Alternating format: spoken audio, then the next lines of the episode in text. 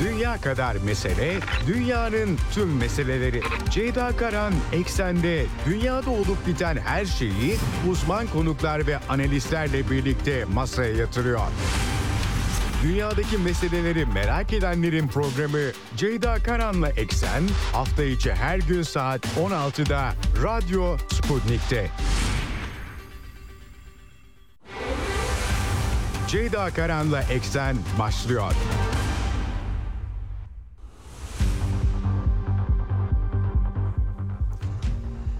Eksenden merhabalar efendim. Bugün 2 Ocak 2024 günlerden salı dünyadan haberlerle karşınızdayız yine. Yeni bir yılda yılın ilk programında yine 365 gün boyunca dünyadaki gelişmeleri aktarmaya çalışacağım size. 2023 hakikaten zorlu bir yıldı. Depremler, yangınlar, seller, felaketler, çatışmalar maalesef çok da iyi haberler aktaramadım size perde arkası ile beraber umarım 2024'te biraz daha iyi bir dünya resmi çıkar önümüze. Yapacak bir şey yok ama elimizdekileri gidişatı anlamak bakımından aktarmaya devam edeceğiz sizlere. Bugün epey not birikti tabii hafta sonu dün e, resmi tatildi o yüzden eksen yoktu. Yılın ilk günü 2 Ocak oldu bizim için de. E, maalesef Orta Doğu'dan, Ukrayna sahasından çok parlak haberler yok yine. E, aktaracağım size notları. Çatışmalar tüm hızıyla devam ediyor e, ve aynı zamanda e, tepkiler dünyadan. E, yeni yıl tabii e, herkes bir umutla karşıladı ama e, gidişat çok umutlu olmayı maalesef beraberinde getirecek gibi gözükmüyor. Yine de tabii e, biz e, eksik etmememiz lazım umudu. Başka da çare e, yok açıkçası. Aktaracağım size notları. Hakikaten yoğun bir yıl olacak bu 2024.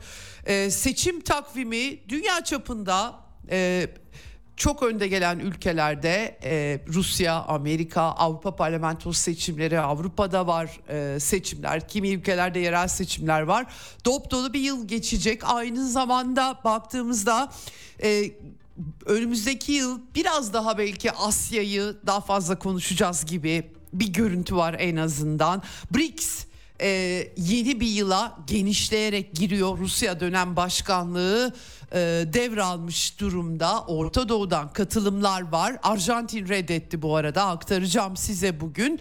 E, ama küresel güney diye e, son dönemde sıkça anılan e, gelişmekte olan ülkeler grubunun daha bir dayanışma mekanizmalarının güçlendiğini e, göreceğiz gibi gözüküyor. Notları e, aktaracağım size. Bugün e, programın son bölümünde ben notları aktardıktan sonra da biraz Asya'ya bakacağız. Aslında Orta Doğu'ya da bakacağız. Çünkü e, Amerika Birleşik Devletleri'nin çok uzun zamandır bir Asya pivot politikası var Obama yönetiminden bu yana. Fakat bir türlü e, dünyanın hegemon gücü olarak başka yerlerde de sorunlar çıkartıldığı için tam olarak Asya'ya odaklanamadı. E, yeni yıla girerken liderlerin mesajları da vardı tabii. Çin Devlet Başkanı'nın hem Çinlilere sadece Çin anakarasında değil Tayvan'da yaşayan Çinlilere mesajları vardı. Aynı zamanda Amerikan yönetimiyle ilişkilerin 45. yıl dönümü mesajları vardı ama Biden yönetimi yıla e, Çin'in e, gelişmiş çip, teknolojisine erişimini engelleme adımlarıyla başlamış gözüküyor. Rusya Ukrayna çatışması ve Orta Doğu'da İsrail-Filistin e, krizi de Amerika'nın dikkatini başka şeylere yöneltiyor. Nasıl bir şey öngörmek lazım? Programın son bölümünde Doktor Barış Adıbelli ile başlayacağız yeni dönemde eksene. Evet daha uzatmadan bu yeni yılın ilk ekseninde e, hemen size frekanslarımızı tekrar edelim. Ardından notlarımıza başlayalım. İstanbul'dan 97.8, Ankara'dan 96.2, İzmir 91, Bursa 101.4 ve Kocaeli 90.2 karasal yayın frekanslarımız bunlar. Bunun dışında Sputnik Türkiye'nin web sitesi üzerinden cep telefonu uygulamasıyla Türkiye'nin her yerinden bizi dinleyebilirsiniz. Yine e, Telegram hesabı Radyo Sputnik. En kolayı o varsa Telegram hesabınız Radyo Sputnik'e katılırsanız hem canlı yayınları rahatlıkla dinleyebilirsiniz hem de daha sonra arkadaşlarım kayıtları koyuyorlar Kayıtlardan vaktiniz olduğunda akşam saatlerinde ne olmuş ne bitmiş dünyada bir dinleyelim derseniz e, Radyo Sputnik'ten kayıtlardan dinleyebilirsiniz. Diyelim başlayalım eksene. Dünya kadar mesele, dünyanın tüm meseleleri. Ceyda Karan Eksen'de dünyada olup biten her şeyi uzman konuklar ve analistlerle birlikte masaya yatırıyor. Dünyadaki meseleleri merak edenlerin programı Ceyda Karan'la Eksen hafta içi her gün saat 16'da Radyo Sputnik'te.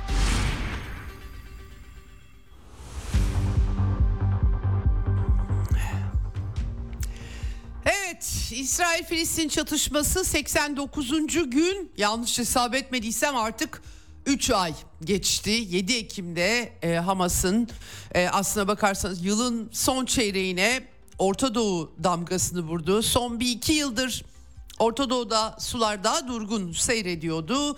Yeniden hareketlendi desek yeridir. Tabii Ocak ayının ee, ilk iki haftası kritik gibi gözüküyor. Çeşitli iddialar dile getirilmişti. Batı medyasında, Amerikan medyasında Biden yönetiminin artık İsrail'den bu çatışmayı sona erdirmesini istediği söyleniyordu Ocak, Ocak başlarında. Hep beraber göreceğiz ne olacağını ama şu an için en azından elimizdeki notlar bunun ucunun bucağının çok gözükmediğine işaret ediyor. Efendim 1 Ocak 2024 itibariyle Gazze'de can kaybı 22 binleri aştı. 23 bine doğru gidiyor. Son e, gündeki son 24 saatteki İsrail saldırılarının tam sayıları e, yansımadı gibi gözüküyor ama ben 22.900'leri gördüm. Yaklaşık 23 bin 3 ayda can kaybı, sivil can kaybı. Bunların içerisinde gazeteciler, 106 gazeteci, 326 sağlık uzmanı diye diye sıralanıyor. Yaklaşık 57 bin, 57 buçuk 57.500'den ee, fazla yaralı sayısı maalesef e, böyle bir tablo var ve e, yeni yıla dünya bir umutla girerken işin aslı Gazze'de böyle bir umuda yer yoktu çatışma koşulları itibariyle. Dün e, pek çok yerde özellikle Gazze'nin orta kes, kesimlerinde belirli yine ailelere o bölge tabi hala aşiret aile e, büyük aileler aşiret bağlarının güçlü olduğu yerler ve Deir el e, Belah'ta, Han Yunus'ta, Nusayra mülteci kampında, Megazi'de pek çok yerde İsrail'in yoğun bombardımanları altında geçti. Yılın ilk günü diyelim, son günü, ilk günü hiçbir şey bitmedi ama Gazze'den de İsrail'e roket atışları devam ediyor. Yani İsrail ordusunun bir kara harekatı var ama bu Hamas örgütünün e, İsrail'e yönelik e, roket saldırılarını durdurmuş değil. Hatta bu konuda İsrail Ordu Radyosu dahil olmak üzere bu meseleleri tartışıyorlar ve e, tamamen önlemenin mümkün. Tabii çoğunu demir kubbe e, önlüyor ama atlayanlar da oluyor.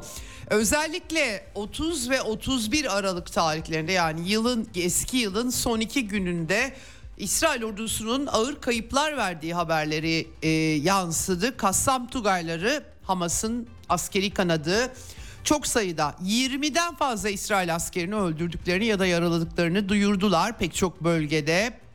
Ekipmanların aynı şekilde ve 170 diye bir sayı açıklanmıştı kara harekatının başından bu yana İsrail'in kayıpları e, son e, yani farklı rakamlar var, var tabii yani hangisine kadar doğru bilmiyorum ama 16 ile 20 arasında hatta e, daha fazla olabileceği iddia ediliyor. Tabii bu arada İsrail ordusu da yanlışlıkla hayatını yitiren askerlerini hafta sonu açıkladı. 29 asker çeşitli sebeplerle şarapnel parçaları, zırhlı araçların altında kalma, yanlışlıkla açılan ateşler, dost ateşi. Kayıplar var gerçekten İsrail'de de cenaze üstüne cenaze kalkıyor. Acılı ailelerin görüntüleri var ama İsrail ordusunun kara harekatına son vereceği bunun herhangi bir işareti yok. Savunma Bakanı Yoav Galant bu arada Gazze'nin orta kesimlerinde kesimlerinde Selahattin yolu Philadelphia hattı da deniyor buraya. Buradaki birlikleri ziyaret etti. Yeni yılla birlikte e, Hamas'a yönelik çünkü e, bir şekilde Gazze şeridinden 5 Tugay'ın geri çekileceği, Biden yönetiminin baskı yaptığı gibi iddialar var. E, açıkçası Ne kadar doğru bilemiyoruz ya da dünyaya böyle söyleniyor ama çünkü farklı gelişmeler de var birazdan aktaracağım. E, Galant reddetmiş bunu. İsrail Savunma Bakanı kampanyayı savaşı kastediyor kampanya derken askeri kampanya. Bunu durdurduğumuz düşüncesi yanlış demiş. Koridordasınız. Bunun anlamı e, iki yanınızda da farklı türden operasyonlar yapılacak olması. Yani Gazze'yi ortasından e, kesecek şekilde parçalara ayırma. 12 Hamas taburunu yok ettiklerini iddia etti Yoav Galant. 15 ila 18 bin teröristten birkaç bini hala kuzeyde iddiasında bulundu. Büyük bir kısmı ortadan kaldırıldı dedi ama güneyde durum farklı dedi.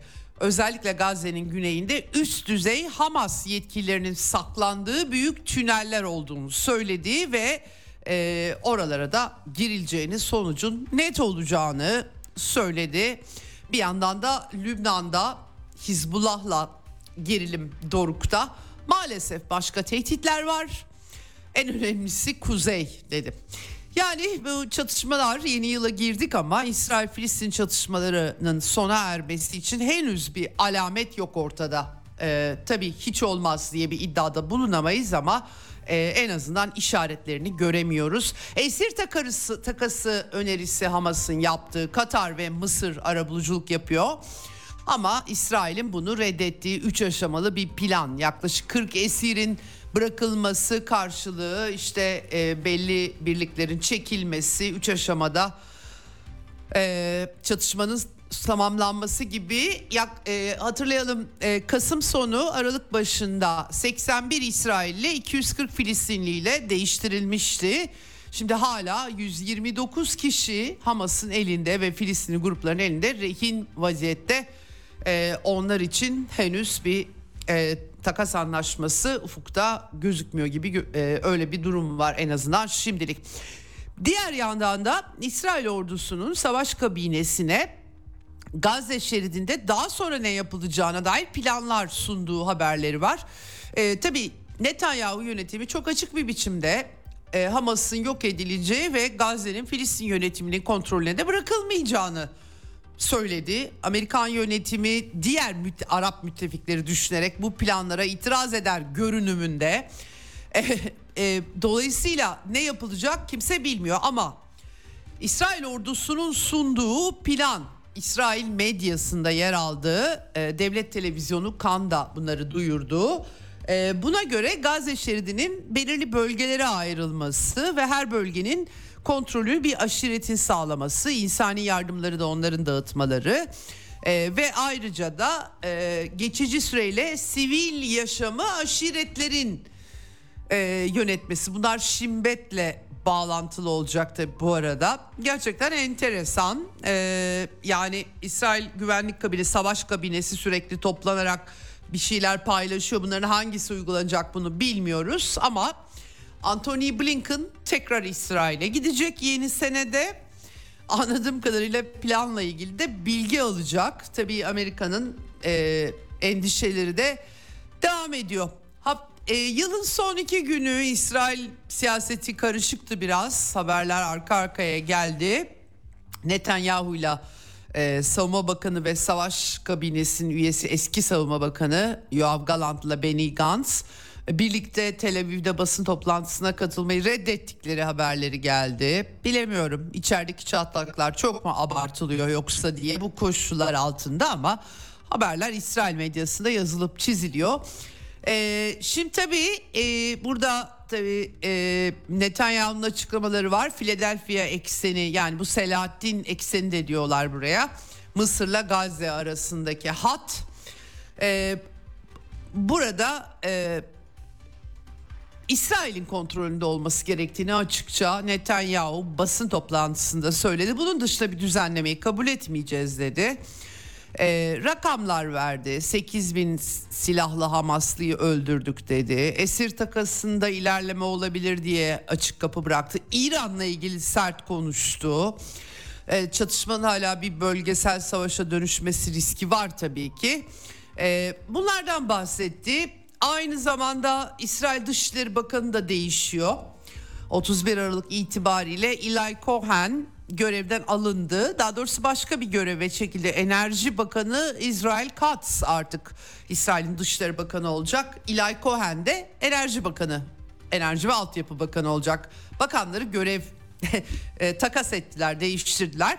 Ama Eli Cohen aynı zamanda savaş kabinesinde çalışmaya da devam edecek. Bu e, İsrail Katz da açıkçası biraz sertlik yanlısı e, Hamas ve İran konusunda böyle tanınan bir isim.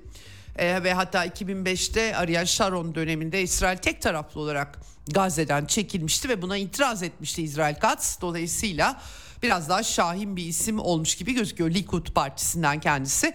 Böyle bir resim var. Ee, diğer yandan İsrail'e tabii Gazze halkının gönüllü göçünün sağlanmasını gündeme taşıyorlar. Nereye? Meşhur Mısır'ın Sina Yarımadası'na tehcir 21. yüzyılın tehciri olarak tarihe geçecek mi hep beraber göreceğiz. Aşırı e, sağcı İsrail Maliye Bakanı Bezalel Smotrich bundan bahsetti. Bunun insani bir yol olduğunu söyledi.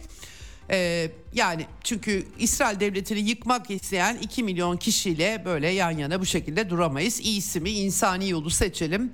Gönüllü göçe te- teşvik ederim. Zaten Filistinliler de Arap, Mısırlılar da Arap, işte Sina'da yaşarlar şeklinde bir perspektif sunmuş durumda. Hatta e, hafta sonu bütün bunları e, yıl biterken e, Orta Doğu karnesi çok da kırıklarla dolu Tony Blair bir, bir dönem Orta Doğu dörtlüsünün de sorumluluğunu yürütüyordu kendisi.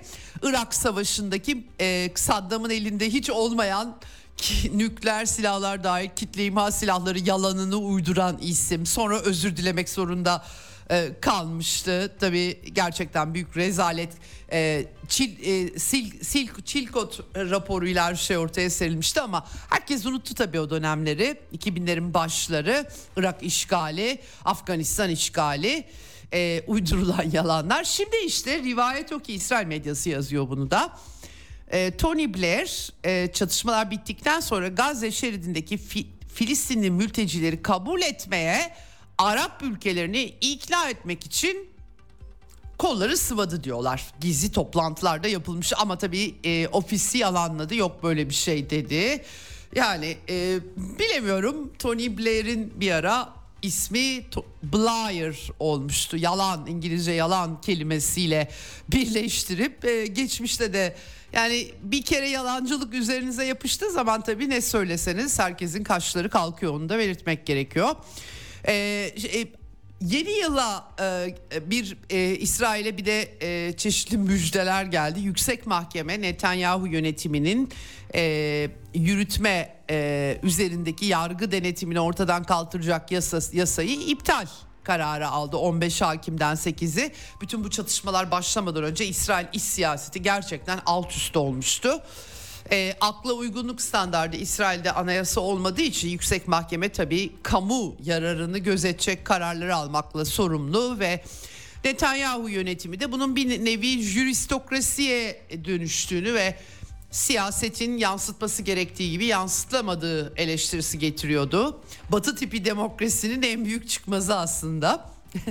e, hatırlarsanız 2000'li yıllarda Türkiye'de de fazla Kemalist bir yönetim bulunuyordu nasıl oluyorsa e, halk demokrasisi işte ne yapalım siyasal İslamcılar, ılımlı İslamcılar onlar seçiyorlar filan deniyordu.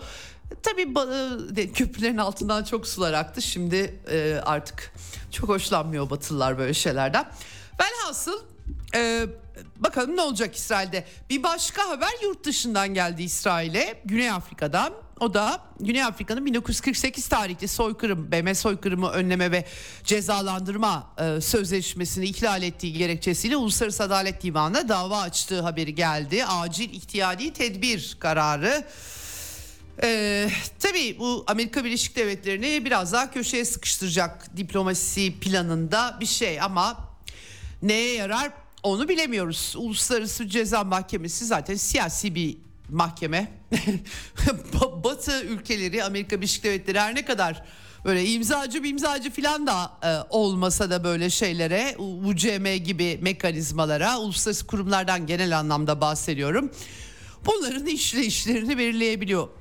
Adalet Divanı konusunda belki farklı bir mekanizma işletilebilir ama bunun için Avrupa ülkelerinin destek vermesi gerekiyor. Onlar Amerika ile birlikte hareket ediyorlar genel anlamda. Dolayısıyla bakalım göreceğiz. Ee, yani UCM harekete geçemedi. Adalet Divanı ne yapacak? Hep beraber e, e, Filistin konusunda biraz daha farklı kararlar verilebiliyor. Hep beraber göreceğiz bu olup bitenleri. Küba devriminin 65. yıl dönümü olduğunu belirtelim. Ee, Ocak başı e, Fidel Castro, Che, e, che Guevara e, yoldaşlarıyla beraber Amerika Birleşik Devletleri'nin e, Küba adasındaki tahakkümüne son vermişlerdi. 65. yıl dönümü kutluyorlar. Devlet Başkanı e, Miguel e, Canel X hesabından İsrail-Filistin meselesine dair mesajlar verdi. Gazze'deki soykırıma karşı acil harekete geçilmeli çağrısı yaptı ve Filistin halkına yapılan uygulananların Nazilerin 2. Dünya Savaşı'nda Yahudilere yaptıklarıyla kıyaslanabileceğini belirtti ve bu duruma maruz kalmış bir halkın başka bir yerde bunu yapmış olması zalimce bir çelişkidir diye de vurgu yapmış durumda. Evet şimdi Dönelim İsrail'e, Amerika ile ilişkilerine. Joe Biden'ın Netanyahu ile İsrail Başbakanı ile böyle sancılı telefon görüşmeleri cumartesi günü bir gün önce yani 30 Aralık'ta sinir bozucu geçtiğini iddia ediyor Axios haber portalı. Bilemiyorum demokrat yönetimi cilalama çabası mı ee, böyle demokrat yayın organları aslında Biden her şeyi göstere göstere yaparken aslında böyle yapmak istemiyor ama gibi bu temayı sürekli ısıtan haberler yapıyorlar. Sonuç değişiyor mu? Yok değişmiyor ama hepimizin kafasında demokratlar aslında çok iyiler hiç böyle olsun istemiyorlar ama mecbur kalıyorlar gibi bir algıyı da oturtuyorlar. Efendim Buna e, iddiaya göre işte e, Hamas'ın e, fonları meselesi Filistin yönetimine aktar, aktarılması gereken paralar var onları aktarmıyorlar. Bir kısmını Hamas kullanıyor diye. Bu konuda Netanyahu'ya kızmış Biden filan ardından da telefon konuşması işte e, Norveççe bunları e, şey yapacağız. Biz güveniyoruz onlara. İsrailler güvenmiyor. Hani saçma sapan bir haber bana sorarsanız ama neyse. E, Biden'la Netanyahu yönetiminin birbirinden haz etmemesi aslında teması. Netanyahu kötü, Biden iyi, onu iyi tarafa çekmeye çalışıyor filan. Böyle bir böyle cici bir tema. Ama Öte yandan Biden yönetimi kongreyi bir güzel atladı, zıpladı. Atlamasına gerek de aslında var mı emin değilim. E, çünkü Ukrayna yüzünden karışık bir tablo var. 147,5 milyon dolar değerinde silah satışı kararına e, onay açıkladı. Anthony Blinken acil e, e, silah kararı. E, burada işte e, kendisini savunabilmesi ABD'nin ulusal çıkarları açısından hayati önem taşımaktadır diyerek kongreye ayrıntılı gerekçelerde sunmuşlar. Yani onayını almadan acil mekanizmayı işletmiş durumdalar. Dolayısıyla Biden Netanyahu ile her konuda anlaşamıyor da ne oluyor yani? Bir şey olmuyor. Özetle bunu söyleyebiliriz. Evet. E, bölgesel anlamda yine sıkıntılı bir resim var. Lübnan tabi e, Hizbullah açısından İsrail gerilimi devam ediyor. Aynı zamanda Amerika'nın Irak'taki üsleri saldırıya uğramaya devam etti. Yılın son günü ve ilk gününde. Irak İslami Direniş Direniş Cephesi'nin Irak kanadı, Suriye kanadı çeşitli yerlerde Amerikan üslerini vurduğunu duyurdu. Aynı şekilde e, İran'dan uyarılar geldi. Kudüs gücünün komutanı İsmail Kaani e, Amerika'nın mantıksız davranışlarını sürdürmesi halinde direnişin yanıt vereceğini söyledi. Yani direniş zaten otonom herkes kendi kararını kendi veriyor demeye getirdi. Amerika'da da e, ve İsrail'de İran'a yönelik saldırı çağrıları da eksik olmuyor Neo, Neokon cephede malum. Ama tabii e, aynı şekilde bu e, Rani e, Razi e, Musavi e, suikastle İsrail tarafından öldürülmüştü. E, İran'ın Suriye'deki danışmanı bunun üzerinden de bir kaynar kazan olduğunu belirtelim. Yine Deir Zor vilayetinde Suriye'nin Koniko gaz sahası yakınlarında malum Amerikalılar işgalden vazgeçmiyorlar. Petrol oradaki e, devletçik projelerini oranın kaynaklarıyla finanse ediyorlar. E, o üsse saldırı var yine 12 füze fırlatılmış e, ve yani Irak ve Suriye sahalarında e, sancılar devam ediyor. Irak Başbakanı Es-Sudani geçen hafta aktarmıştım ben size. İspanya Başbakanı Pedro Sanchez'i ağırlarken e, Amerika öncülüğündeki koalisyonun Irak'taki varlığına son vereceklerini söylemişti ama tabii nasıl yapacaklar bunu? Yani Amerikan askerleri ülkenize bir kere geldi mi bir daha gitmezler mümkün değil. Hakikaten yani mecbur 20 yıl Taliban'la savaştan sonra çekilmiş olabilirler ama mesela hala Almanya'da böyle 35 bin civarı Amerikan askeri kapı gibi duruyor. İkinci Dünya Savaşı'ndan beri Kore'de duruyorlar. Ya Amerikan askeri bir yere girdi mi mümkün değil çıkartamazsınız. Dolayısıyla ben Irak adına üzgünüm. Çok zor işleri e, kolay kolay çıkartabileceklerini sanmıyorum. İsrail'in Suriye'ye bu arada Şam'a e, hava saldırısı bugün e, var. Maddi hasar oluşmuş Golan Tepeleri bölgesinde ve asıl bütün bu çatışmanın en büyük sürprizi Husiler. Kızıldeniz'deki gerilim devam ediyor. Amerikalılar yılın son gününü de e, ticari gemilere fırlatılan ucuz balistik füzeleri pahalı savunma sistemleriyle avlayarak geçirdiler. Ama bir takım haberler de geliyor. Bazı gemileri yani boş yere burada iş yapmayalım deyip Doğu Akdeniz'e gönderildiği bazılarının gibi gibi iddialar, haberler geldi. Danimarka destek veriyor. Tabii Danimarka'nın Maersk şirketi e, Kızıldeniz'i kullanma kararı almıştı ama Husiler de şaka yapmıyorlar işin aslı. Dolayısıyla Danimarkalılar da bir parlamento onayı alıp Ocak sonunda bir fırkateyn yollayacaklarını söylüyorlar. İngilizler, İngiliz Savunma Bakanı Grant Shapps açıklama yaptı. Kızıldeniz'i korumalıyız dedi. Ee, aynı zamanda orada İngiliz gemileri zaten var. Ee, e, HMS Diamond Destroyer'i e, burada. Ee, onlar da pahalı füze sistemleriyle ucuz Husi roket ve dronlarını avlıyorlar. Tabii e, İngiliz Savunma Bakanı Daily Telegraph gazetesine bir makale döşenmiş ve orada tabii nakliye şirketleri, sigorta maliyetinin artması aslında doğru da saptamaların hepsi doğru.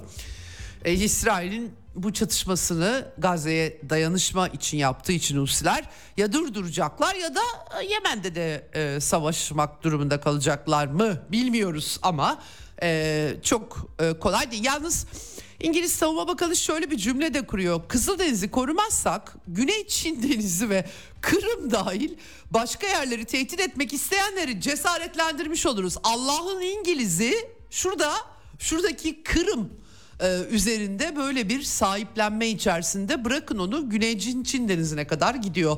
Bu Batılıların e, dünya algıları böyle biraz her yer onların olmak zorunda.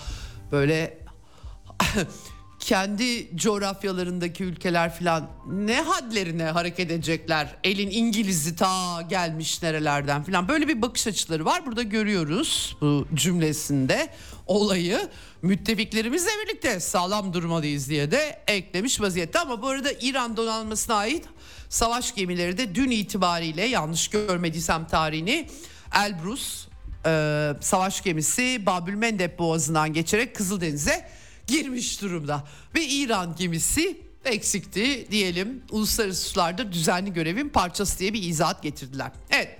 Orta Doğu'da bile yılın tabii son iki gününe damgasını vurdu. Türkiye Suudi Arabistan futbol gerilimi demek lazım. Galatasaray Fenerbahçe Süper Kupa maçı Cumhuriyet'in 100. kırılış yıl dönümünde nedenini çözemediğim para diyor herkes bilemiyorum ama Cumhuriyet'in 100. yıl dönümünde herhalde bir paraya e, tenessül e, etmek istememişlerdir. Ne de olsa onurla alakalı burada. Ee, Suudi Arabistan'daki Süper Kupa finali iptal edildi. Çünkü e, Atatürk tişörtleri, efendim yurtta sulh pankartları ki hani Türkiye için normal şeyler bunlar doğal olarak. Siyaset dedik kurucusu Türkiye'nin Mustafa Kemal Atatürk ama e, gece sabaha karşı kafile geri döndü. Tabii Türkiye'de taraftar grupları e, futbol zaten hiçbir zaman futboldan ibaret olmadığı için doğal olarak ortalık karıştı özetle. Çok büyük tepkiler oldu. E, hepimiz hepiniz takip etmişsinizdir yakından. Ee, Suudi Arabistan'ın bir takım tehditler savurduğu iddiaları gündeme geldi ama e, onlar geri alınmış gibi gözüküyor. Yani niye böyle oldu ben anlayamadım. Neden e, Türk futbolunun önde gelen kulüpleri Cumhuriyet'in 100. yıl dönümünde Süper Kupa maçını neden memleketin birbirinden güzel statlarında oynamıyorlar. Onu da tam çözemedim. Yani dolayısıyla çok da futbol uzmanı olmadığım için işin e, dış ayağına dair Cumhurbaşkanı'nın mesajları dikkat çekici. Eee Sporun günlük siyasi rekabetin mezesi haline getirmesi yanlıştır hatalıdır demiş. Yani Atatürk'ün tabii günlük siyasi mezelerle bir alakası yok. Atatürk kurucu bir değer. Kırmızı çizgi, asli unsur. Atatürk Mustafa Kemal Atatürk olmasa Türkiye Cumhuriyeti olmayacaktı. Öyle de bakabiliriz tabii ki. Onun liderliği olmasa olmayacaktı. Dolayısıyla bilemedim. Meze herhalde onu kullananları kastediyor. Ee, Cumhurbaşkanının bir de e, şov ve provokasyon malzemesi demiş. Onu da tam olarak kim şov yaptı? Suudileri mi kastediyor? Şu Suudiler de çünkü çok hakaretengiz. Suudi Arabistan tabii bir mutlak monarşi. Bizim Türkiye Cumhuriyeti'nin 180 derece zıttı. Yani eğer Cumhuriyet kurulmasaydı Türkiye'de bugün seçme ve seçilme hakkından yararlanarak çok üst kademelere gelmiş bir takım insanlar asla gelemezlerdi. Çünkü padişahlık yönetimi olacaktı. Dolayısıyla cumhuriyetin kıymetini bilmek lazım. Suudi Arabistan'da böyle şeyler haşa mümkün değil. Orada bir aile saltanatı var. Üstelik de tabii Türkiye'den ayrıca haz etmiyorlar. E, hak, e, hak da vermek lazım. Osmanlı İmparatorluğundan haz etmemeleri normal herhalde egemenlik bakımından ama o imparatorluk çağı geçmişte kalmış bir şey. Bugün de Cumhurbaşkanı Süper Kupa ile ilgili sabotaj girişimi demiş. Kim neye sabote ediyor onu çok çözemedim doğrusu ama provokasyonlarla art niyetli söylem niyetli söylemlerle ülkemizi bölgedeki ortaklarından tarihi bağlarının olduğu kardeş ülkelerden koparma girişimlerinin farkındayız. Tabii Türkiye'nin Yunanistan'la tarihi var, Ermenistan'la, Rusya'yla tarihi bağları var, Orta da tarihi bağları var ama ee, onu anlayayım. İslam düşmanlığı demiş Cumhurbaşkanı. Neye İslam düşmanlığı diyor onu bilemedim. Mutlak monarşiden tabii Türkiye Cumhuriyeti halkının çok hoşlandığını zannetmiyorum. Mutlak monarklar hele 21. yüzyılda çok tehlikeli tabii. Evet e, Cemal Kaşıkçı falan zaten artık anılmıyor oraları geçiyoruz. Washington Post'un Suudi Krallığı'nın borazanı iken İstanbul Başkonsolosluğu'nda kuvvetle muhtemel kalp krizi falan geçirip ondan sonra ortadan kaldırılan e, ihvancı cepheye geçmiş isim. Evet e, şimdi e, Orta Doğu'da yeni yıla bu olaylarla girdik ama Ukrayna cephesi de çok hareketliydi. Sahada Avdiivka, e, Mariinka tabi Rusya Federasyonu açısından yılın son günlerinde en büyük e, mutluluk. Yıllar sonra Ukrayna'daki neonazi banderacıların dağındun vurdukları Donetsk'i, Donetsk'in dibindeki Mariinka'nın kontrolünü sağlamak müttefikleriyle beraber çok önemli bir cepheydi ve oradan sonra hemen her yönde güneyde Zaporojye'de, e, Artemovsk, Rabotino'da atakta, Herson bölgesinde e, her yerde e, aktif e, savunma dedikleri bir e, durum içerisinde Rusya güçleri ama 2023'ün Mariinka'yı tekrardan kontrol ederek kapatmaları çok önemli moral bir destek. Evet e, şimdi tabii e, Rusya'da orduya çok önem atfediliyor. Aileleriyle beraber ordu mensuplarının sosyal güvenlikleri her şeye çok önem, e, özel önem atfediliyor. Sergey Shoigu Savunma Bakanı yeni yıl dileklerini ileten e, açıklamalar yaptı son gününde ve e, karşılıklı maalesef yeni yılın son ve ilk günlerine son iki günü ve dün e, Rusya'nın Ukrayna'nın askeri tesislerine e, gerçekten güçlü bir saldırısı aktarmıştım Cuma günü size. Savunma sanayi tesisleri bunları Batı medyası ve Ukrayna kanalları da yazıyor bu arada. E, askeri hava üsleri, insansız hücum bot, silah yakıt depoları, e, yabancı paralı askerlerin bulunduğu yerlere saldırıları olmuştu gerçekten. Tabii tali kayıplar da meydana gelmiş olabilir. Kimileri 30 ile 32 ile ifade ediyor onu bilmiyorum. Bunların ne kadarı depolarda çalışan e, silah depolarında görevli işçiler onları bilmiyorum açıklamıyorlar çünkü. Ama genel olarak e, eski Ukrayna Güvenlik Servisi görevlisi Albay Oleg Starikov'un ifadesiyle Ukrayna hava üslerindeki batı silahları hava savunma sistemi depolar kinjaller dahil bu e, İskenderler hipersonik sistemler dahil bunlarla nokta gözeterek buralar. Bazıları Ukrayna hava savunmasının yine gerçekten videolarını da izledim. Ee, nehre düşüyor, kendi apartmanların üzerine düşüyor. Böyle şeyler olduğunu anlıyorum ama yine de tabii ki işin doğrusunu bakmak lazım. Şimdiye kadar çok fazla yalan dolan ortaya atıldığı için e, en azından hedeflenen yerleri bildiğimiz söylenebilir. Ekonomist dergisi Ukrayna ordusu için füze ve İHA üretim tesisleri, üretim yapan tesislerin vurulduğunu da yazmış durumda. Özellikle e, tabii Ukrayna tarafından banderacılar hepsini düşürdük gibi açıklama yapanları oldu ama özellikle X-22'ler tek bir tanesi bile düşürememiş, düşürülememiş durumda. Zaten görüntüleri var bunların çoğunun.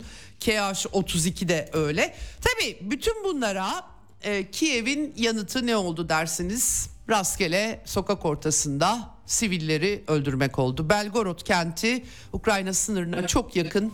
30 Aralık'ta ikisi çocuk 24 kişiyi öldürdüler. 108 kişiyi de yaraladılar ve misket içerikli e, OLHA füzeleri Çek yapımı vampir roketleriyle rastgele şehir merkezine öyle Ukrayna Kiev'deki banderacılar zaten e, aşırı milliyetçi oldukları için ve nefret ettikleri için Ukrayna aşırı milliyetçiliği e, bu arada zamanlaması da tabii meşhur Stepan Bandera Nazilerin işbirlikçisi ve Roman Şukaviç'in e, e, tesisleri de bu arada e, vurulmuş durumda. Yok müzeydi, Nazi müzesi. Doğum günü bu arada 1 Ocak Stepan Bandera'nın. Dolayısıyla o vesileyle 30 Aralık'taki bu saldırıya Rusya'nın da yanıtı ağır oldu diyebiliriz. Efendim e, Belgorod saldırısı tabii Rusya'nın çok ağır tepkisini çekti. E, panikle işte askeri tesisler yerine insanları sivil sokak ortasında kimi öldürürsek yine e, bu şekilde hareket ettiklerini biliyoruz. E, Rusya'dan tüm faillerin cezalandırılacağı açıklaması geldi. Aynı zamanda Güvenlik Konseyi'nde Belgorod için toplantı talep etti Rusya Federasyonu. E, özellikle Çekya bu vampir füzelerini veren katılmamış Çekya yönetimi. Çekya'da da artık aşırı sağcılar iktidarda. Gerçi Avrupa'da artık banderacılar genel anlamda yükselişte diyebiliriz rahatlıkla. Efendim e, bütün bunlar görüşüldü. BM daimi temsilcisi Vasilina Benzia'nın sert bir açıklaması oldu BM Güvenlik Konseyi'nde. E, bir terör saldırısı vurgusu yaptı. Aciz bir öfkeyle Kiev rejimi mümkün olduğunca çok sayıda Rus insanını öldürmeye çalışıyor. Sert karşılık verilecektir dedi e, kendisi. Kiev'deki banderacı e, darbeyle oluşmuş yönetimin e, bir şekilde artık sonunun geldiği görüşü bu dile getirilmiş durumda. Hemen arkasından tabii Rusya Federasyonu'nun saldırıları geldi. Özellikle nereler vurulmuş? Rusya Savunma Bakanlığı'nın açıklamasına göre Harkov'daki karar alma merkezleri. Efendim askeri istihbarat, silahlı kuvvetlerin temsilcilerinin bulunduğu yerler Harkov Palace diye bir otel, eski otel kompleksi var ki buraya yakın zamanda e, özellikle de e, bir takım Amerikalıların ve İngilizlerin bazılarının isimleri veriliyor ama iddiaya göre Keith Kellogg, Robert McCreary, Ulusal Güvenlik İstihbarat Uzmanı, e, İngilizler var. Onlar zaten Ukrayna güçlerini sevk ediyorlar. E, onların vurulduğu iddia ediliyor ama sadece burası değil tabii ki. Askeri yakıt, efendim e, tesisleri, Odessa'da e, yine deniz insansız araçları üreten bir tesis e, Himelnitsi bölgesinde havaalanı, kritik altyapı e, vurulmuş durumda. Ukrayna ordusu da yine Donetsk'i vurdu. 4 sivil öldü. 13 sivil yaralandı. Lenin Meydanı çok güzel ve kocaman bir meydandır. Burada e, yakınlara isabet etmiş. Ukrayna ordusu tabi e, pahalı batı füzeleriyle Rusya ordusuna zarar vermekten ziyade rastgele nereye gelirlerse e, fırlatıyorlar. Maalesef böyle bir durum var. Evet 1 Ocak'ta tabii Ukrayna'da banderacı meşaleli yürüyüşler, nazi yürüyüşleri düzenlendi. Doğum günü, resmi ideoloji diyorum size doğum gününü e, kutluyorlar Ukrayna'da devlet olarak. E, Lvov'da e, bu arada tabii ki e, bu e, bütün bu Rusya Federasyonu'nun askeri hedefli saldırılarına yılın yeni günüyle birlikte eklenen e, ideolojik hedefler de var. E, Stepan Bandera'nın 100 yıl önce eğitim gördüğü söylenen Lvov'daki Dubljani Üniversitesi'nin e, hedef olduğu aynı zamanda Roman Şukevich'in adını taşıyan bir müze binası yanarken görüntülerini videolarını izledim. Orayı da vurmuşlar. Bunlar bildiğimiz Nazi işbirlikçileri, Nazilerle beraber Sovyet askerleri, Polonyalılar, Yahudileri katledenler ve maalesef bugün Ukrayna'nın batı tarafından desteklenen yönetimi açıkça banderacılık yapıyor. Ee, Zelenski Yahudi asıllı olabilir bir şey fark etmiyor artık ama e, Paraşenko'dan biz biliyoruz. Zaten kendisi de yanılmıyorsam X hesabından bir paylaşım yapmış. Banderacılığı ne kadar desteklediklerini açıkça ortaya seren bir paylaşım yapmış. Evet.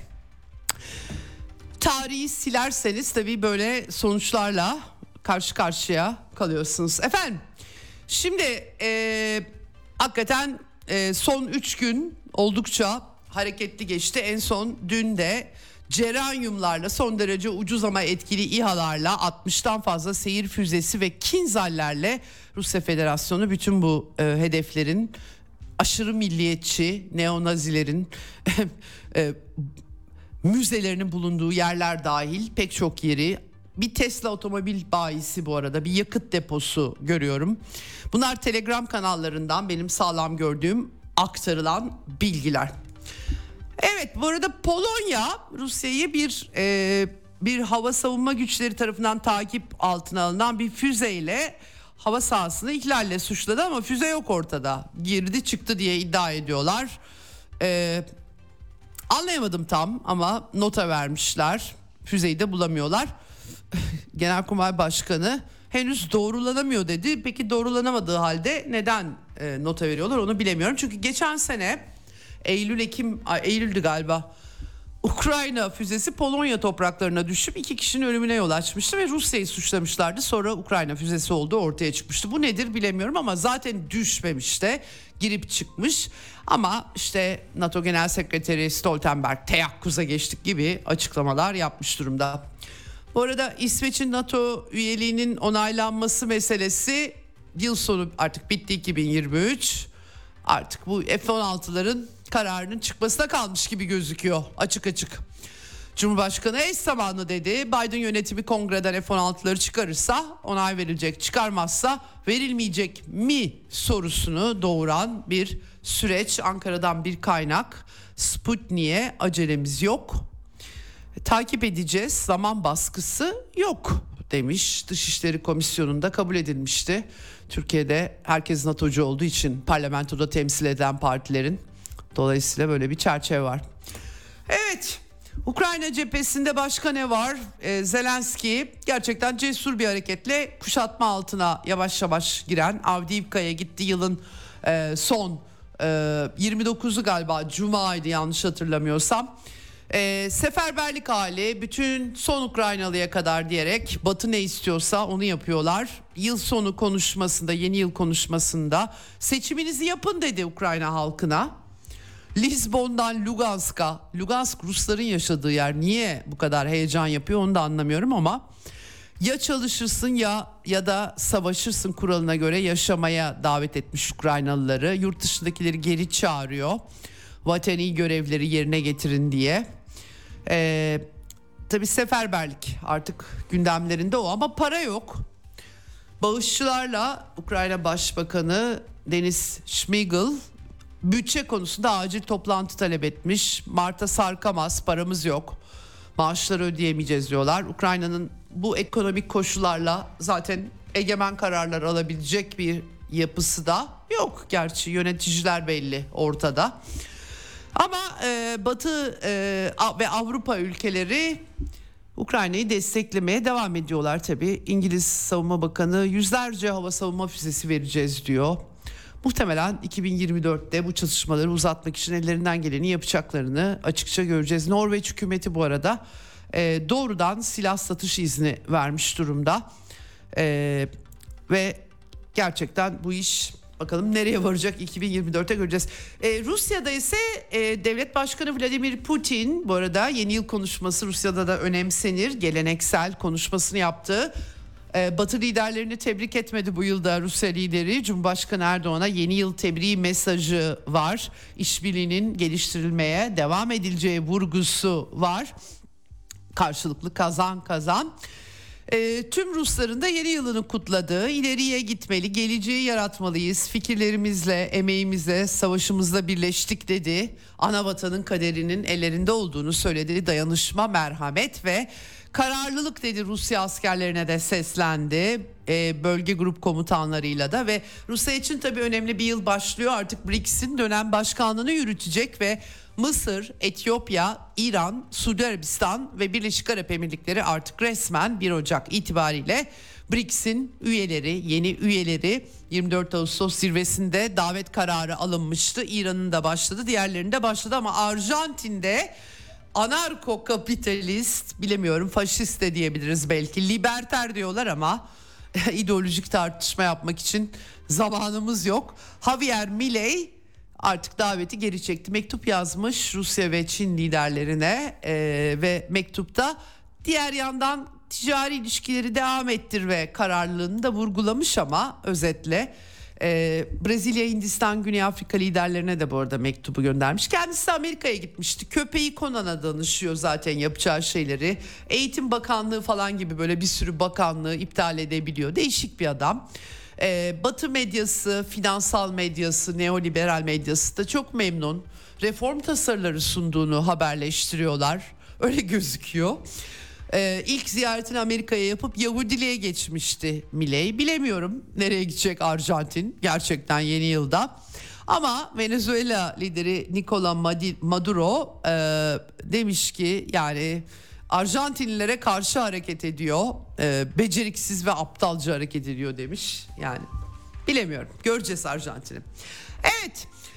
Ee, Rusya lideri Putin de BRICS ile ilgili açıklamalar yaptı. Dönem başkanlığı vesilesiyle katılıma istekli 30 ülke olduğunu belirtti. Ee, ajandalarını vurguladı. Burada adil küresel kalkınma ve güvenlik için çok taraflılığın güçlendirilmesi vurgusu yaptı. Hindistan Dışişleri Bakanı'nı ağırlamıştı yılın son günlerinde Moskova'da yapıcı işbirliği vurgusu yaptı. Putin'in aynı zamanda tabii başka etkinlikleri de vardı. Orada Ukraynalıların kendilerinin düşmanı olmadığını, zaten kardeş olduklarını Ee, ama e, kendilerini Rusya'yı stratejik yenilgiye uğratmak isteyenlerin oyuncağı haline gelen bir e, iktidarda bir klik bulunduğunu dile getirdi. Ee, Rusya'yı mevcut niteliği ve boyutuyla kabul edilemez gö- gören sözde elitler olduğunu vurguladı ve e, bir şekilde e, mücadelelerine devam edeceklerini söyledi. Bu misilleme saldırılarında sivillerin Rusya tarafına hedef alınmamasının bir sebebi de aslında tabii Ruslar, Ukraynalılar aynılar yani Türkler, Azerbaycan, Kuzey Kıbrıs karşısında nasıl hislerle dolularsa o da aynı şekilde. Dolayısıyla siyasi bir klikle, ideolojik bir klikle mücadele etmekle sıradan halk arasında farklar e, olduğunu belirtmek lazım. E, şimdi tabii e, bunları söylüyor e, Putin yani Be- Belgorod saldırısı gibi terör saldırılarıyla Rusya'ya gözdağı vermek istiyorlar ama Rusya askeri hedeflere saldırıları arttıracak. Onlar gibi yapmayacak vurgusu. Tabii Belgorod saldırısı gerçekten Rusya'da e, çok büyük tepki yarattı. Rastgele sokak ortasında giderken insanların tepesine e, düşenler. Yani askeri hedefle hiçbir alakası yok. Dolayısıyla ama Putin e, biz Ukraynalıları düşman görmüyoruz. Rusya askeri hedefleri vurmaya devam edecek vurgusunu öne çıkarmış durumda. Bu arada e, Donbas'ta e, hemen hemen herkes Rusya vatandaşlığına %90 pasaportlarını almış anladığım kadarıyla ya da almak üzere. E, Rusça konuşan Rus nüfusu Donbas'ın Öyle bilgiler var yeni yılla birlikte. Sergey Lavrov'un da Rusya Dışişleri Bakanı'nın da yıl sonu söylesi RIA Novosti'ye dikkat çekiciydi. O da dış politika ile ilgili mesajlar verdi. Amerika'da Cumhuriyetçi adayın kazanması bir şeyi değiştirmez bizim bizim açımızdan. Hani herkes öyle diyor Trump'ı istiyorlar diye. Kimin kazandığını umursamadıklarını dile getirdi. Zaten e, Rusya'yı hedef seçmiş durumdalar bir şey değiştirmeyecek. Ama e, silahsızlanma meseleleri zaten Amerika çekildi bunlardan diye hatırlatmış. Bunun dışında Filistin'le e, Filistin'in siyasetini birleştirmek gerektiği Sırbistan'da durum renkli devrim girişimi var. Yine neoliberal batının ama durum kontrol altında gözüküyor seçim sonrası. Ee, ve Donbas'ta banderacı neonazilerin işlediği suçların mutlaka cezalandırılacağını e, şimdiden kanıtlarının da hepsinin toplandığını dile getirmiş. Olaf Scholz Almanya'nın şansölyesi Alman halkına hitabında Putin'i eleştirmiş. E, pandemiden çıkışta kriz geçmemişken Rusya acımasız bir çatışma başlatmış. Aa, tabii şeyleri anmamış Rusya'nın e, iki önerisi ABD'ye, NATO'ya çatışmayı aslında başlatan Amerika Birleşik Devletleri olduğu, AGİT'in 2000'den fazla ateşkes ihlali tespit ettiği gibi gibi şeyleri katiyetle anmamış. Aa, onun yerine gazı kesti Rusya demiş. Tabii Die Welt bile artık anladığım kadarıyla yuh diyor. Bizim Türkiye'de alıştığımız şeyler ama onlar böyle 180 derece yalan söyleyenlere çok alışkın değiller tabii. Ee, bildiğiniz bu çatışma nedeniyle Almanya biz Rus gazından tamamen kurtulacağız diye tavır ortaya koymuştu. Dolayısıyla Die Welt'in haberine de epey bir yorum yapan olmuş. Ne diyorsun sen diye. Efendim e, Avrupa'dan çok fazla notum yok açıkçası. Bir Bulgaristan ve Romanya Schengen bölgesine kademeli dahil ediliyor 30 Mart 31 Mart'tan sonra.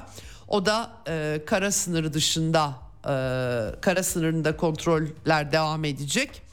Kafkasya'da Azerbaycan-Ermenistan barışı 2024'te gelecek mi göreceğiz. 2023'te epey bir teklifler gitti geldi. Ee, yeni bir görüşme nerede yapılır tartışmaları var. Bunu da 2024'te e, göreceğiz.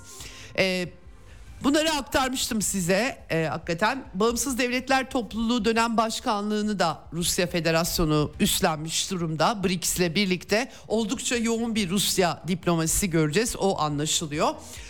Asya'dan birkaç başlık aktaracağım size. E, yılın ilk günlerine Biden yönetiminin Çin'e yönelik Hollanda'dan çip makinaları satışını engelleme haberiyle girdik. Hollanda'ya baskı yapmış Biden yönetimi. ASML e, e, Türkçe kısaltma e, sınırlı sayıda cihazın sevkiyatını iptal etmek durumunda kalmış. E, yarı iletken en sanayinde Huawei şirketi sürpriz yapmıştı Eylül ayında Amerikalılara ama Biden yönetimi işin ucunu bırakmıyor ve e, Hollandalı şirket e, çip üretim ekipmanlarına yönelik ihracat yasaklarının yürürlüğe girmesinden hemen önceki Çin sevkiyatını da iptal etmiş durumda. Paniklemiş bir Amerika var. Bu arada Xi Jinping'in yeni yıl konuşması da önemliydi. Tayvan'la Çinlilerin yaşadığı Tayvan'la yani birleşmenin tarihi bir gereklilik olduğunu söyledi. Yeni yıllarını kutlarken Çin halkının sadece anakara değil Tayvan'da da Çinliler yaşıyor. Vaktiyle iç savaşta oraya geçen milliyetçi Çin aynı zamanda e, demiş ki Tayvan Boğazı'nın her iki yakasındaki yurttaşlar ulusal canlanmanın büyük zaferini paylaşmak için birleşmelidir vurgusu yapmış. Bunu kaçınılmaz olarak dile getirmiş durumda. Aynı zamanda Joe Biden'a da 45. diplomatik ilişkilerin kuruluşunun yıl dönümü vesilesiyle özel bir mesaj yayınladı Xi Jinping. Ee, birlikte çalışmak iki halkın e, ilişkilerini yapıcı bir biçimde geliştirme vurgusu yapmış. Dünya barışını kalkınmasını desteklemek için birlikte çalışmaya hazır olduklarını söylemiş. Bilemiyorum Amerika hazır mı onu da hep beraber göreceğiz efendim. Evet şimdi e, bir de e, yılın ilk günü Güney Kore'de ana muhalefet lideri e, Lee Jae-myung bıçaklı saldırıya uğradı. Boynundan bıçaklandı. Videoları korkunç gerçekten. Güney Kore ile de Kuzey Kore arasında gerilimler varken yolsuzluk suçlamaları olduğu söyleniyor hakkında. Biraz iç siyasi mesele gibi gözüküyor ve Japonya 7.6 büyüklüğünde bir depremle 24 kişiyi kaybetti. Japonya Ishikawa eyaletinde e, hemen arkasından tsunami uyarısı ve hemen arkasından bugün yine içinde 300'den fazla insanın bulunduğu bir uçak Tokyo'da efendim yandı. Neyse ki herkesi tahliye etmişler. E, bir e, patlama olduğu söyleniyor. Sahil güvenlik uçağı çarpışmış. Gerçekten sıkıntılı kazalarla başladı. Kısa bir tanıtım arası hemen ilk konuğum yılın ilk gününün ilk programının konuğu Doktor Barış Adıbelli ile burada olacağız.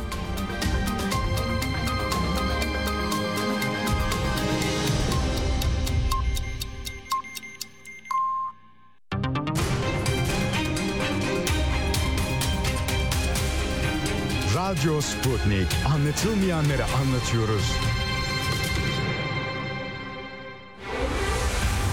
Ceyda Karan'la Eksen devam ediyor.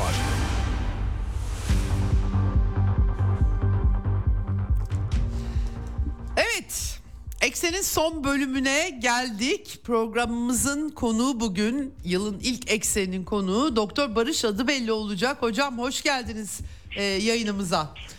Hoş bulduk efendim. İyi yayınlar, iyi yıllar. Çok teşekkür ediyorum efendim. Hakikaten iyi yıllar diliyoruz. Pek iyi başlamadı gerçi kazalarla, facialarla üstelik Asya'dan deprem, tsunami arkasından bir uçak Tokyo'da demin onu aktarıyordum e, dinleyicilere hocam. E, tabii e, siyasi yangınlar da çok eksik olmayacak gibi bir manzara var ama e, kazalarla açtık Asya'dan.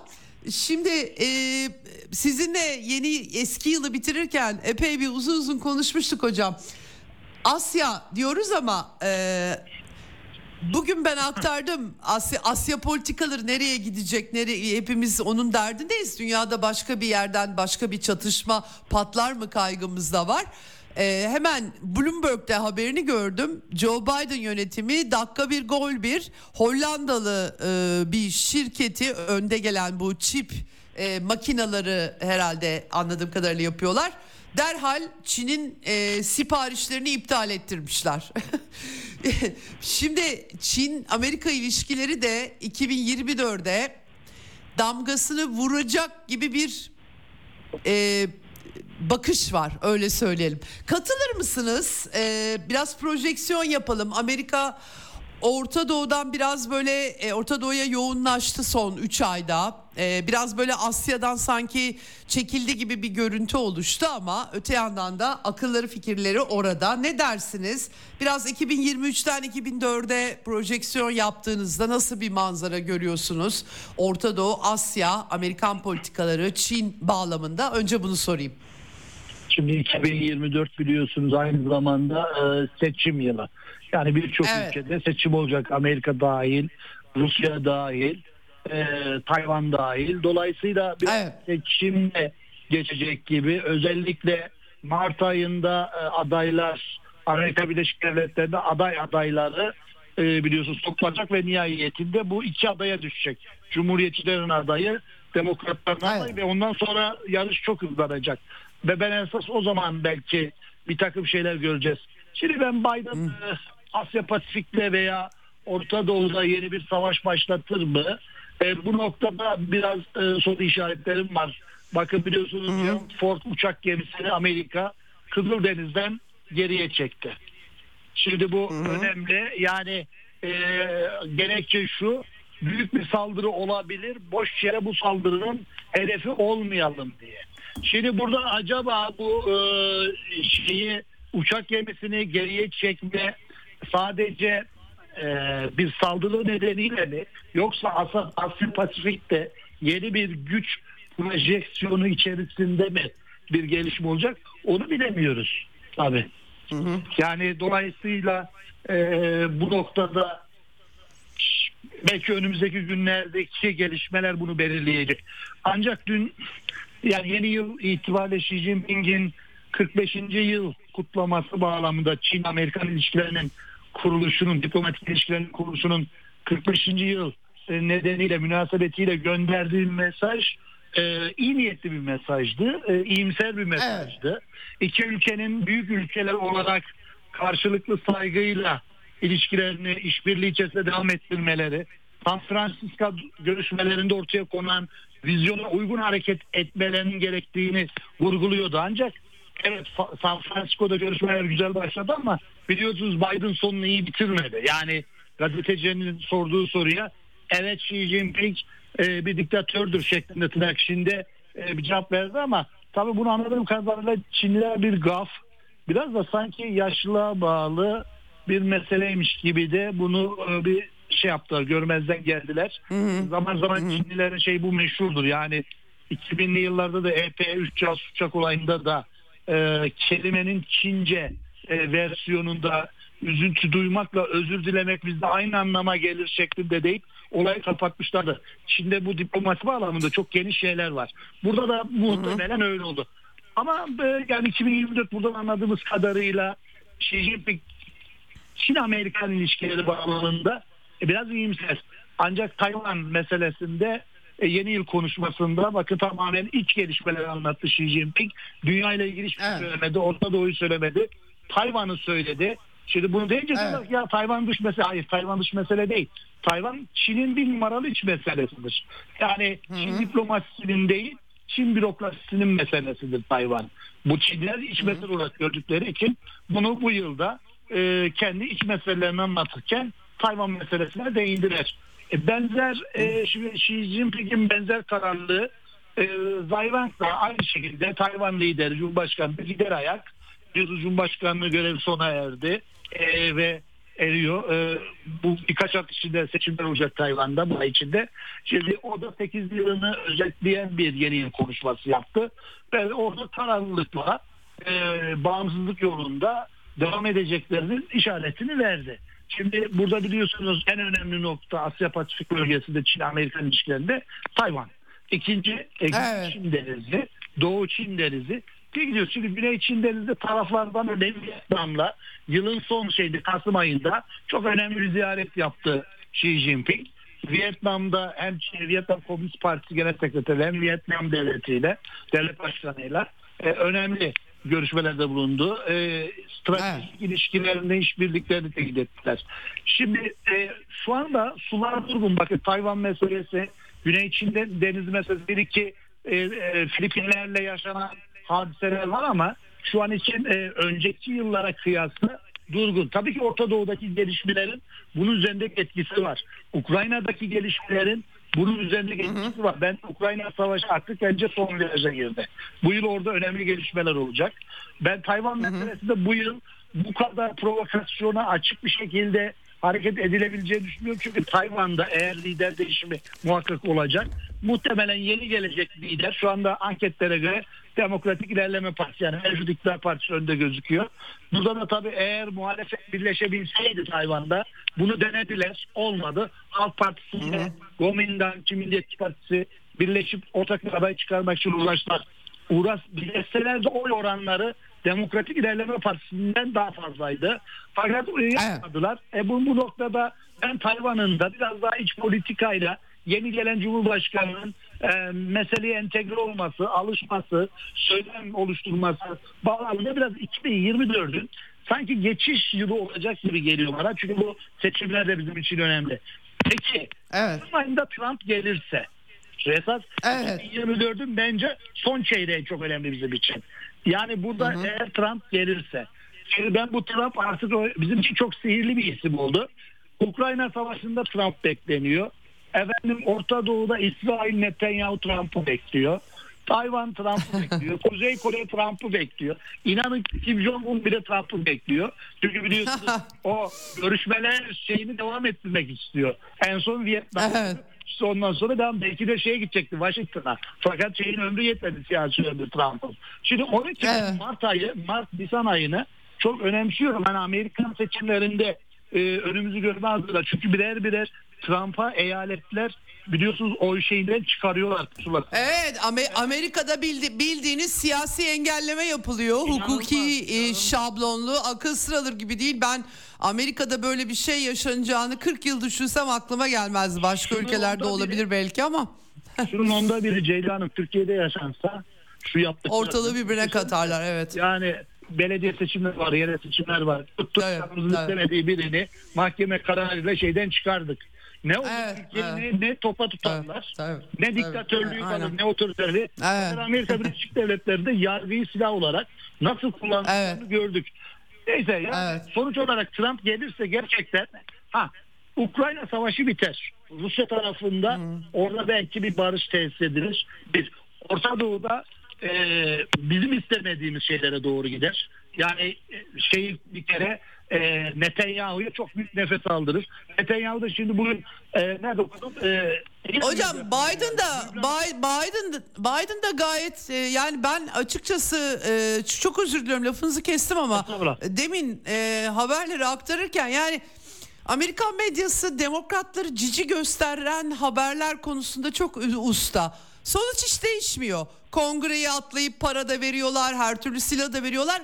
Ama Biden Netanyahu'yu çok sevmiyor. Fikrini kafamıza yerleştiriyorlar. Sonra da onun üzerinden Trump'la öyle değil diyorlar. Ee, yani bunlar hiçbir şey değiştirmiyor. Biden zaten Netanyahu'ya yelken e, kalkan olmamış olmuş durumda değilmiş. Cümleyi kuramadım bir türlü. Yani bildiğiniz her istediğini yapıyor Netanyahu. Nedir bu farkı anlamıyorum ama bizim kafamızda cici net cici demokratlar ve cici Biden aslında Netanyahu'yu sevmiyormuş diye bir şey oluşturuyorlar kafamızda. Hiçbir şey değişmiyor Yani açıkçası. Ya Trump önemli- neyi değiştirecek ben merak ediyorum açıkçası. Yani Trump'la Biden'ın Orta Doğu e, yaklaşımları arasındaki fark nedir? Abraham anlaşmalarını Trump Aynen. yaptı, Biden uyguladı sonuçta değil mi? Farklı bir durum var mı? Ben mi kaçırdım dikkatten e, acaba? Doğru. e, Kudüs'ü, Kudüs'ü başkent ilan etti. Amerikan elçiliği Heh. diye taşıdı. Yani Evet. Netanyahu'nun o zaman dediği gibi yani İsrail tarihine adınız altın harflerle geçti. Evet. Ruman gibi. Evet, Şimdi doğru, öyle doğru. bir şeyleri var. Hatta İran medyası da diyor ki bu işi Lübnan'a falan sarkıtarak şimdi Gazze'de bu işi uzatamaz Ceyda Hanım artık Netanyahu. Gazze işi çünkü ama çevreye yayarsa bu e, çatışmayı çevreye yayarsa 2024'te Kasım'a kadar bu işi götürür Netanyahu. Şimdi amacı o. Sebebi de şu. Siyasi olarak kendisini zaferle bir şekilde çıkıp hatta biraz da siyasi ödül kazanıp ama daha önemlisi arkasını da net gelecek olan örnek Trump'ın toplaması. Yani Netanyahu amacı biri gelsin arkamını toplasın. Şimdi biraz önce Kızıldeniz'den bahsettik. Bakın Amerika koalisyonu kuramadı. Kızıldeniz koalisyonu dağıldı. Yani Evet. şu anda gemi çekiyorsun. İran gemisi e, Kızıldeniz'e girmiş. Hiçbir ülke emrine evet. gemi vermiyor. E, herkes diyor ki kardeşim bunu Birleşmiş Milletler Güvenlik Konseyi'nden çıkart. Böyle bir gücü Birleşmiş Milletler kursun. Onu da yapamıyor çünkü içinde Rusya var. E, dolayısıyla bunu beceremedi. Artık Amerika'nın küresel anlamda koalisyon gücü kurma olayı bitmiştir. Onu söyleyelim. Belki en son Ukrayna için o da Avrupa'da olduğu için eğer Ukrayna Asya'da bir yerde olsaydı Orta Asya'da, Afrika'da, Kafkaslar'da şurada burada o dahi kurmazdı ben size söyleyeyim. Dolayısıyla ben bundan sonra 2024'te Amerika Asya Pasifik'te arkasına şunu alacak bunu alacak diye çıkacak şey yok. Ama iki ülke var. Dikkat edelim 2024'te. Bir Evet. Hindistan, Hindistan Hindu milliyetçisi modu çok hızlı geliyor. Üçüncü dönemine geliyor. Söylemleri giderek sertleşti. Jeopolitik konumlaması giderek sertleşiyor. Öbür tarafta Japonya var. Benzer şekilde söylemleri sertleşmeye başladı. Japonya'nın benzer şekilde jeopolitik konumlanması onun da sertleşmeye başladı. Yani silahlanmaya yönelik adımlar, nükleer silahların edinilmesine yönelik adımlar, benzer paralel batıda da e, aynısını Hindistan'da görüyoruz. Şimdi bence e, 2024'te e, Asya Pasifik'in veya Hint Pasifik'in kaderini belirleyecek ya da güvenliğini, istikrarını barışa veya geleceğine yönelik adımlarda belirlenecek ülke varsa bence Japonya ve Hindistan. Bu arada Kuzey Evet. Kore'de önemli gelişmeler var. Üç tane daha Evet. yeni hani can suyu da fırlatacağım dedi ve birleşmeyi gündemden kaldırdı Kim Jong-un. Onu söyleyelim. Evet Artık o, o önemli. Evet. Çok önemli. Güney Kore bizim için yanı başımızda sıradan bir ülke dedi. Komşu ülke. Barış yok, kardeşlik yok. Yeniden barışma gibi bir arayışımız da bundan sonra yok dedi. Çünkü onun için bütün bunları değerlendirirken yani sadece Çin-Amerika ilişkilerine bakmayalım. Her iki ülke Tabii, barış tabii. yaşasa bile etrafındaki bu ülkeler çok tehlikeli bir durum arz ediyorlar. Ki bana deseniz ki hocam bir sıralatsak deseniz benim 2024'te parmağımla işaret edeceğim tek bir ülke var. Hindistan. Bunu takip etmek lazım. Hindistan ama işte Hindistan Dışişleri Bakanı Jay, e, Jay Shankar da yılı e, Moskova'da tamamladı ve gerçekten Rusya ile de hem ticari ilişkiler hem siyasi ilişkiler yolunda gibi Amerikalılar çünkü e, sanki biraz Hindistan'ı ça- çok çantada keklik e, Amerikalı uzmanlar hani e, e, Asya'nın göbeğinde Çin'e karşı denge unsuru olarak görüyorlardı. E, ama Hindistan'ın da bir bağlantısız geleneği var bir şekilde kendi çıkarlarını güttüğü. Bir onu soracağım size. E, yani eklemek, açmak bakımından. İkincisi Japonya'nın silahlanmasını isteyen de Amerika'ydı. Başarılı oldular, arzularına ulaştılar. Pasifist e, anayasayı gömdürdüler ve e, hakikaten enteresan tıpkı Ukrayna'da banderacılar gibi Japonya'dan da yeni bir militarist odak mı çıkarmaya çalışıyorlar? Çözemiyorum. Hocam burada AUKUS ne olacak? Kuat ne olacak? Şimdi son iki senede gerçi geçtiğimiz yıl pek AUKUS konuşmadık hatırlarsanız Evet, sizinle de. evet. Ya da Kuat da e, çok böyle Fransızlar Konuşma- Amerikalılardan kazık yedikten sonra çok gündeme de gelmedi aslına bakarsanız. E, peki 20, 2024'te biraz AUKUS'umuz Kuat'ımız olacak mı gündemde ne O dersiniz? zaman o zaman şöyle bir soru soralım. 2024'te AUKUS'la KUAT yeni bir zeminde buluşturulabilecek mi? Şu anda Amerika'nın hedefi o olduğunu söyleniyor. Ha, AUKUS çalışıyor bu arada. Nükleer denizaltılar geldi gitti. Kendi kendine gidiyor. Ancak Biden'ın ben hala söylüyorum hala iddia ediyorum. Sizinle her programda söyledik bunu. Biden'ın Asya Pasifik'i e, elden geçirecek veya burayı yönetecek bir ekibi yok. Yani Blinken'ın durumu ortada. Ee, işte Blinken'ın e, Obama dönemindeki e, görevlerden biri olduğunu biliyoruz ama Blinken Asya Pasifik'te yoğunlaşmış, uzmanlaşmış birisi değil. Yani şunu demeye getiriyorum. AUKUS'u Kuad'ı hatırlarsanız Pompeo son Dışişleri Bakanı Trump'ın e, gider ayak ne demişti? Biz demiştik Kuad'ı Asya'nın NATO'su yapacağız. Biden mi yaptı? Evet. Asya'ya NATO'yu taşıyacağız. Şimdi bir- birisi bir NATO kuralım diyor. Öbürü mevcut NATO'yu oraya taşıyalım diyor. Şimdi biraz önce Hindistan-Rusya ilişkilerine gelince şunu söyleyelim. Yani evet Hindistan en başından beri bu e, bağlantısızlar hareketindeyken Rusya ile ilişkileriydi Sovyetlerle. Amerikalılarla da iyi bir ilişki. Güzel bir cambazlık şeyi var. Ama unutmayın tekrar ediyorum. Bu orada iyi bir Rusya Hindistan ittifakını kuralım.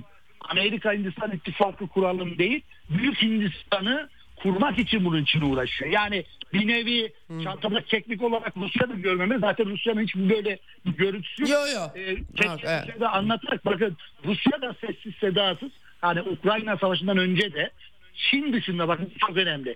Çin'e angajı olarak değil yani Çin ilişkileri geliştirme bağlamında değil. Çin'in dışında da Rusya'nın bir Asya Pasifik politikası var. Mesela Hindistan'la, Vietnam'la, özellikle o kıyıdaki ülkelerle, özellikle Sovyet döneminde ilişkilerin normalleş, normal düzeyde olan olduğu diğer Evet. ülkelerine yeniden ilişkilerini geliştirme yönünde savunma sanayi adına mesela Vietnam'a Hindistan'da ortak Brahmos füzeler satıyorlar. Şimdi Vietnam'da Evet. belki ortak üretim bir şey yapacaklar. Son günün trend meselesi de Kuril adaları meselesinin yeniden gündeme gelmiş olması lazım. Şey, geldi.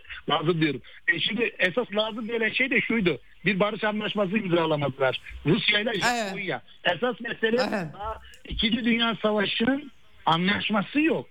Ve Putin Evet, Ukrayna evet. Savaşı'ndan önce ben dedi tarazlarımı yazdım yani gerekirse bırakırız bazı adaları bir anlaşma imzalayalım artık dedi. Putin bu noktada adım atmıştı ki bize Ukrayna krizi patladı. Bu da bakın Evet. ben o zaman savaşında ben bunu da söyledim. Acaba Rusya'nın Japonya ile bir yakınlaşmasını mı engelleme adına batıda bir kriz çıkarıldı bilerek.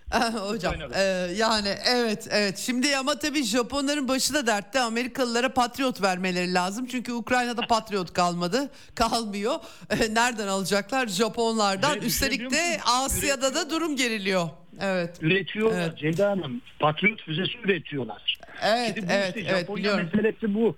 Yani işte onun için Çin'le Kuzey Kore şunu söylüyor. Japonya bu bölgedeki en tehlikeli ülke. Bir gecede 2000 nükleer başlık yapabileceği söyleniyor Japonya. Evet Amerika'nın uzay programını Japonya kontrol ediyor. Bütün mekiklerin, beyin, çeşitli füze fırlatma sistemleri Japonya'dan gidiyor. Yani Japonya Evet. inanılmaz bir balistik füze uzmanı. Şimdi bu çok önemli bir şey. Onun için diyor ki Japonya'nın silahlanması senin benim onun silahlanması gibi değil. Bu adamlar 5 gol önden başlıyorlar. 5 dakika ileriden başlayacaklar. Hazır her şeyleri zaten. Evet. Valla e, hakikaten çok parlak durmuyor hocam. Yani Japonların pasifizmini çöpe attırdılar ama 20 yıl uğraştılar. Ben 2000'lerin başlarında yaptığımız haberleri hatırlıyorum. Yani e, Japonları Amerikalılar alenen militarizme teşvik ettiler yani adım adım. E, şimdi bilmiyorum denklemler hakikaten değişecek gibi. Bakalım ne olacak? E, başka eklemek istediğiniz var mı diye soracağım. Var, BRICS çünkü BRICS'e katılan e, Suudi Arabistan, Mısır, Birleşik Arap Emirlikleri var. Bir yandan bir böyle bir şekilde. Doğru. Evet, Arjantin bekleniyordu Arjantin herhalde. evet. e, yani, Arjantin'den orada zaten yükselip düşecek hali yok BRICS'in onu da söyleyelim. evet. Ama Evet, tabii, konusunda müthiş bir meydan Evet. okuma var. Evet. Şimdi ekleyeceğim şu e, sözünüzü kestim de müsaadenizle. Buyurun. Tabii tabii yok, buyurun buyurun. Pasifik'te Amerikalılar da çok ilginç. Orayı çok iyi okudular, iyi biliyorlar. Yani bizden iyi biliyorlar. Şimdi o tarihsel düşmanlıkla dostluğu emperyal güç olmanın da özelliği bu. Çok iyi kullanabilme şeyi var yeteneği. Fakat karşınızdaki Japonya 3. sınıf bir ülke değil. Bir dönem 45'e kadar Asya Pasifik elinde bulunduran Asya'nın emperyal gücü. Dolayısıyla sizin huyunuzu suyunuzu o da iyi biliyor. Onun için nereden nasıl Amerika ikna edebileceğini Amerika'da Japonya'yı nasıl orada gaza getirip tabiri caizse Tayvan'ın ve diğer Çin üzerine salabileceğini çok iyi biliyor. Onun için bu silahlanma meselesinde sanki biraz karşılıklı da bir istek var. Ee, yoksa kim savaştıracaksınız Çin'e karşı? Yani aradaki tarihi husumetleri Japon ırkının kendini üstün görme sarı ırk diyor ama sarı ırk bu da Çinliler değil kendilerini gösteriyorlar. İşte Asya sarı ırkının Evet. sarı ırk koalisyonu kendileridir o. Çinliler ve diğer sarı ırklar kabul etmiyorlar. 45 öncesi teori buydu. Şimdi dolayısıyla yani burada Japonların da bir istediği hedef var. Amerikalılar da diyor ki ya bırak kendi işlerini yapsınlar. Tayvan'ı kurtarsınlar. Bizim adımızda savaşsınlar. Amerikalılar da böyle bir şey diyor. Yani her zaman gibi bir taşeron arıyor ama şunu söyleyeyim. Japonya bir taşeron olmaz. Japonya buraya gelir ev sahibi olur. Yani o bölgeyi Japonya ele geçirir. Yani silahlandırırsınız ucunu kurtaramazsınız. Yani alamazsınız Japonya'yı. Çünkü öyle bir angajmana gidersiniz ki Japonya sizin için artık hayati bir yer olur.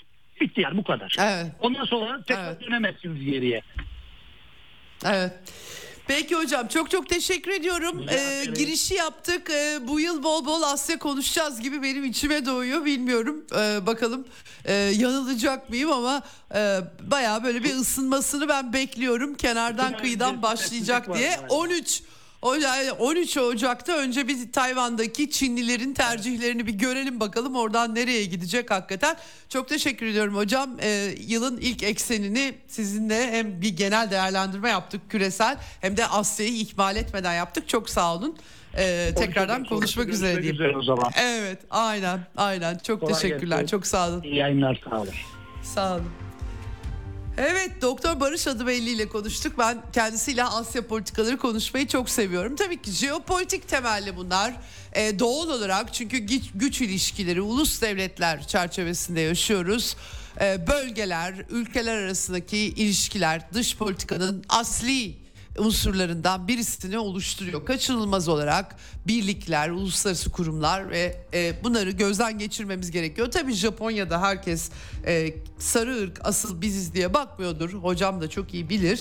E, ama e, yine de bir e, ulus çerçevesinde herkes kendi durduğu yerden bir algısı var. Onu aslında e, vurgulamaya çalışıyordu hocamız. Şimdi bu e, hakikaten e, BRICS meselesini de ben konuşacağımızı düşünüyorum yeni yılda.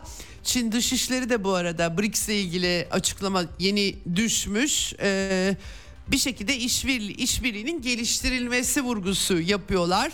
E, ona genişledi ama 30 ülkeden bahsediliyor. Tabii bunlar dayanışma, bunlar e, NATO gibi, AB gibi bir e, e, bir yapı değil e, ülkeler arasında. Ülkeler savaşmayacaksa ticaret yapacaklar. Aralarında karşılıklı ticareti kolaylaştıracaklar. Para akışı kolaylaşacak. Tabii ki kendi ülkelerinde her ülkenin e, halkı için çalışan iktidarlar bunu doğru yönde kullanacaklar ama birbirlerinin ilişkilerine karışarak bunu yapmak mümkün değil. Batı'nın ve Amerikan yönetiminin e, oradan farkı bu. Onlar başka ülkelerin iç işlerini şekillendirmeye sürekli çalışıyorlar ve kendi lehlerine iş yapacak ortaklar sürekli e, buluyorlar ve her şeyi de bir kendi kalıplarına sokmak e, istiyorlar. Genellikle ellerine yüzlerine bulaştırıyorlar tabii ki. E, e, arada böyle bir fark var. Bu e, gruplaşma diyelim, bloklaşma değil, e, dayanışma e, örgütlenmeleri. Nereye varacak hep beraber göreceğiz tabii. 2024'te ayrıca bir bloklaşma bekleyen uzmanlar da var. Oraya e, yönelir mi bilmiyorum ama en azından perspektif olarak şimdilik bunu dışlıyor görünümündeler. Evet Asya ile açtık bu hafta 2024 projeksiyonları yapacağız. Orta Doğu için de yapacağız. Başka e, coğrafyalar için de yapacağız. Amerika için de yapacağız. Türk dış politikası için yapmaya çalışacağım. Yarın tekrardan Eksen'de görüşmek üzere. Hoşçakalın diyelim efendim. Ceyda Karan'la Eksen sona erdi. Dünya kadar mesele, dünyanın tüm meseleleri. Ceyda Karan Eksen'de dünyada olup biten her şeyi uzman konuklar ve analistlerle birlikte masaya yatırıyor. Dünyadaki meseleleri merak edenlerin programı Ceyda Karan'la Eksen hafta içi her gün saat 16'da Radyo Sputnik'te.